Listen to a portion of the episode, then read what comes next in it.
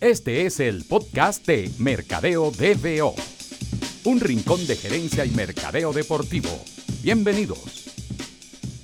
En este episodio... Bueno, en el episodio de hoy quiero compartir con, con ustedes una anécdota de, de una entrega de un premio que se hace todos los años en Venezuela que se llama el Premio Luis Aparicio. El Premio Luis Aparicio eh, es una creación de Miquel Pérez y de su marca Line Up y que desde el comienzo fue patrocinado por, por la compañía donde yo trabajaba en, aquel entonces o en los años en los que le voy a contar la anécdota, eh, que era Empresa Polar a través de su marca Maltín Polar.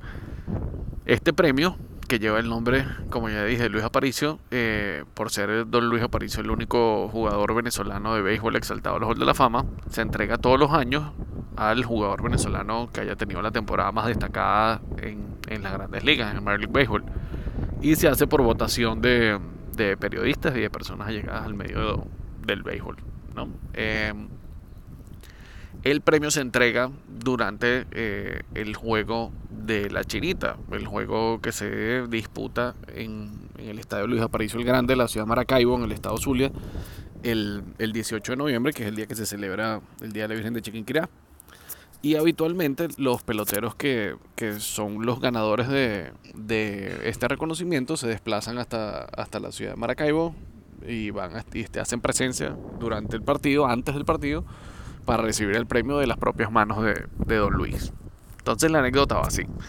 Esta entrega fue una entrega bien particular porque fue el año 2007. En el año 2007 el ganador del premio fue Magli Ordóñez, que venía de tener un temporadón descomunal con, con los Tigres de Detroit, si no me equivoco. Y eh, la mención honorífica era para David Concepción, que acaba de ser exaltado al Hall de la Fama de los Rojos de Cincinnati. Pero también ese mismo año, Omar Vizquela acababa de terminar su campaña número 19 en las grandes ligas. Entonces, con eso igualaba el récord de más campañas en las grandes ligas para un venezolano que era David Concepción. Entonces, se dieron todas esas particularidades para que estos cuatro fenómenos deportivos estuviesen presentes en, esa misma entrega del año 2007. Em, esta es una virgen, la Virgen de Chiquinquirá, que es una virgen que tiene muchísima devoción en, Venezuela, en mi país.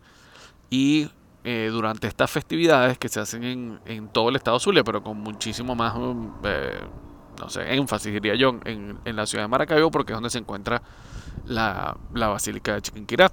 Y entonces la logística de pasajes, hoteles, es un desastre, todos los hoteles están full porque se hacen espectáculos musicales de, en aquel entonces con artistas internacionales y con los mejores artistas nacionales, una fiesta muy muy muy concurrida. Entonces, eh, mm, la compañía, como les digo, donde yo trabajaba, se encargaba de coordinar eh, con muchísimo esfuerzo todo el tema de los traslados de los, de los jugadores, de las personalidades, para que pudiésemos hacer presencia entonces en, ese momento en, la entrega del premio. Habitualmente se hacía también una rueda de prensa antes de, ir al estadio eh, al, a la entrega pública y, y luego íbamos directo entonces al ya hasta Luis Aparicio el Grande. ¿no? Entonces, bueno, el cuento es así, arrancamos en Caracas eh, con Vizquel, ¿verdad? Y con Miguel Pérez, que como les dije, él, no solo el, creador del premio, sino, sino también el representante de, Omar en toda la parte del manejo de, su imagen, el manejo comercial en Venezuela. Y vamos hasta Puerto de la Cruz, pasamos buscando a Maglio y seguimos hasta Maracaibo cuando llegamos a Maracaibo, bueno, nos vamos a. Recuerdo que salimos del aeropuerto y, eh, nos paramos a almorzar en un, en un restaurante famoso de, carnes que hay saliendo del aeropuerto de, Maracaibo. Y luego llegamos al Hotel Maruma, que era el hotel donde, donde se iba a, realizar la, rueda de prensa. Pero en ningún momento tuvimos a los cuatro jugadores juntos, sino hasta el instante en el que tuvimos que montarnos en el autobús para ir hasta el estadio. Fue el, ese fue el primer momento en el que estuvieron los cuatro, las cuatro personalidades en un mismo sitio. Y en ese, en ese autobús, bueno, imagínense lo que significaba, dejando de lado un poquito lo de, eh, obviamente, la parte deportiva de Maglio en ese instante, eh, ir en un, en un, mismo vehículo con estos tres monstruos, ¿no? O sea, si no recuerdo mal, cinco guantes de oro de David Concepción, eh, nueve guantes de oro de, de, Don Luis, son 14, y 11 de, de Omar, son 25 guantes de oro en un mismo carro. Una locura. Y ellos, bueno, obviamente mm, las tres o cuatro, cinco personas eh, eh, ajenas a ese grupo deportivo que íbamos en el, en el vehículo, tuvimos muchísimo silencio tratando de escuchar lo que conversaban porque era una cosa histórica, ¿no? Y, y eh, Concepción empieza a hablar de cuando los, los, campos cortos tienen este tipo de slumps al hacer el lanzamiento de primera base. Y y dice Concepción que, que, bueno, que por lo menos a él, si tenía una pifia eh, o cometía un error tratando de tomar un roletazo, inmediatamente después lo peor que podía pasar era que lanzaras mal para primera, ¿no? Y Vizquel eh, también coincide, incluso Vizquel dice, bueno, yo también tuve unos partidos así con, con Cleveland y con los Leones del Caracas donde cometí dos, tres errores en un mismo partido. Imagínense lo que significa eso viniendo de un, de un jugador que incluso, si no recuerdo mal, en algún instante eh, incluso eh, instauró una marca de más lances sin cometer errores en, las grandes ligas. He dicho como 50 veces, sin mal no recuerdo, pero es para tratar de no equivocarme. Y bueno, eh, Vizquel dice, no, vale, yo también tuve un par de partidos, uno con Cleveland y uno con los Leones, donde cometí varios errores eh, en un mismo partido. Y igual, o sea, una vez que, que, cometes el error, ya después cuando lanzas a primera estás desconcentrado y estás presionado y vuelves a lanzar mal y la cosa se pone peor y tal.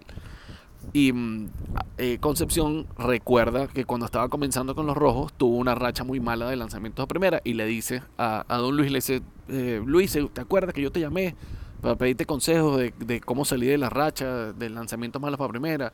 Y tú me dijiste que, que, bueno, nada, que apretara la pelota y lanzara duro para primera y ya está, que, que así ibas a salir de la racha. Y, entonces fue cuando yo comencé a lanzar esos piconazos para primera, que la gente pensaba que era porque la pelota corriera más rápido y era que lo que estaba era saliendo del, del slump de lanzamiento.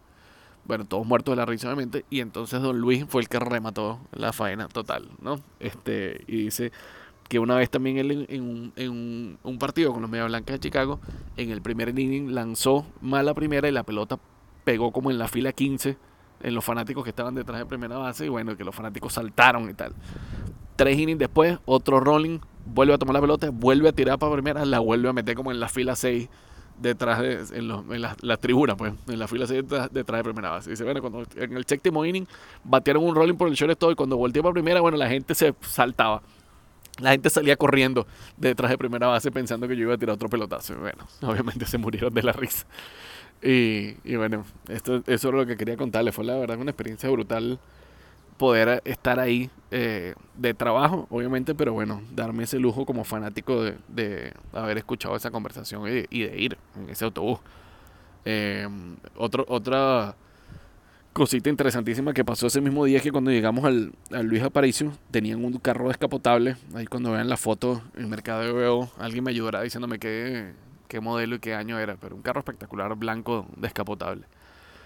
Y la idea era que fuesen los cuatro eh, montados en el, en el descapotable desde, no recuerdo si la puerta era en el rayo o en el left pero una puerta en el outfield y el carro iba a ir recorriendo todo el, borde del, terreno hasta llegar a home, que era donde teníamos un backing eh, con la imagen de la marca patrocinadora, que era Martín Polar, del premio Luis Aparicio, y estaba en ese momento la idea era que se sentaran los cuatro jugadores ahí y hacer una entrevista en vivo eh, previo al partido que la hizo don Humberto Acosta y el, canal que estaba transmitiendo en vivo era Venevisión. Y mmm, siempre tiene una velocidad especial para identificar oportunidades en, así en el, momento, ¿no? Y llegamos y tenían un chofer que era el, que iba a manejar el, carro y Miquel dice, no, no, no, el carro lo maneja, lo maneja David. Y fue el propio David Concepción quien iba manejando el carro, de copiloto iba Luis Aparicio. Y, y de, perdón, de copiloto iba Vizquel y atrás iba Maglio con Luis Aparicio. y así, bueno, la gente, imagínense, espectáculo, estas cuatro luminarias llegando así en ese, en ese carro a un plate.